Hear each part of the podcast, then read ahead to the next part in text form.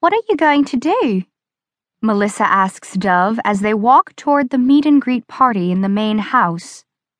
Melissa keeps her voice low, but can't hide the intense curiosity. She waits for Dove's response and surveys the scene around her. The resort of Les Trois Alpes shimmers with the glow of the holidays that will unfold this week. Private jets land on the strip, each one filled with people expecting the very best from their mountain retreats. The famous and their hangers on arrive by helicopter and chauffeured car, while the staff at Les Trois Alpes tries to anticipate the guests' every wish, stocking the suites with Egyptian high thread count sheets, fresh flowers, luxury chocolates, and vintage wines. While their own dreams are about to unfold, Dove and Melissa know that the holiday week ahead is crucial in terms of tips and connections. The pressure turned on full blast for the chalet girls and their seemingly endless work.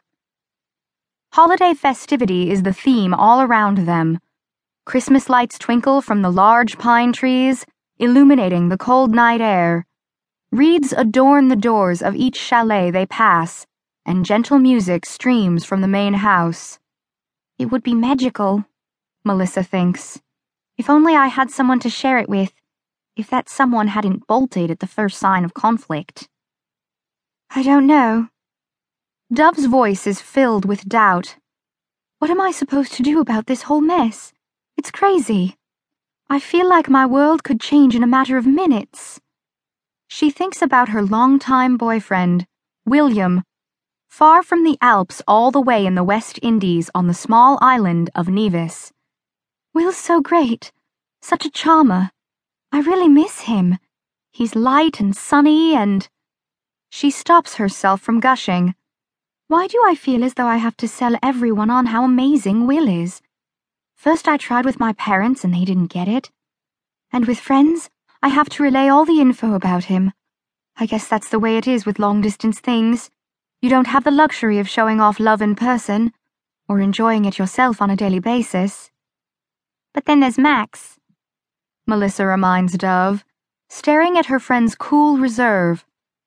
At home in Melbourne, Australia, Melissa would never have been friends with someone like Dove, someone so poised and posh. Even though Dove spent all of last week scrubbing toilets and mopping mud caked floors, she still managed to be alluring. Meanwhile, I managed to burn toast, fry meat when it should have been braised, and generally need guidance in all things cooking related. But at least I learned a few kitchen tricks, not to mention one or two non food related. Melissa wonders if this week will be as demanding as the last. On the one hand, she isn't quite as green and knows how to stock the pantry. But on the other hand, holiday week comes with rumors of major expectations and big requirements.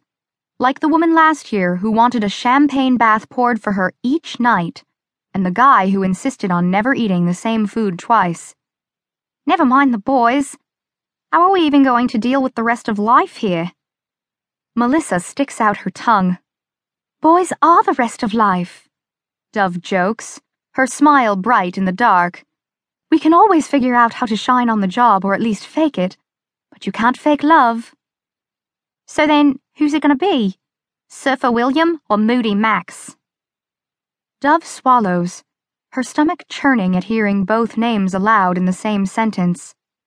Right. Max. Max, who first stole her heart back at school in London.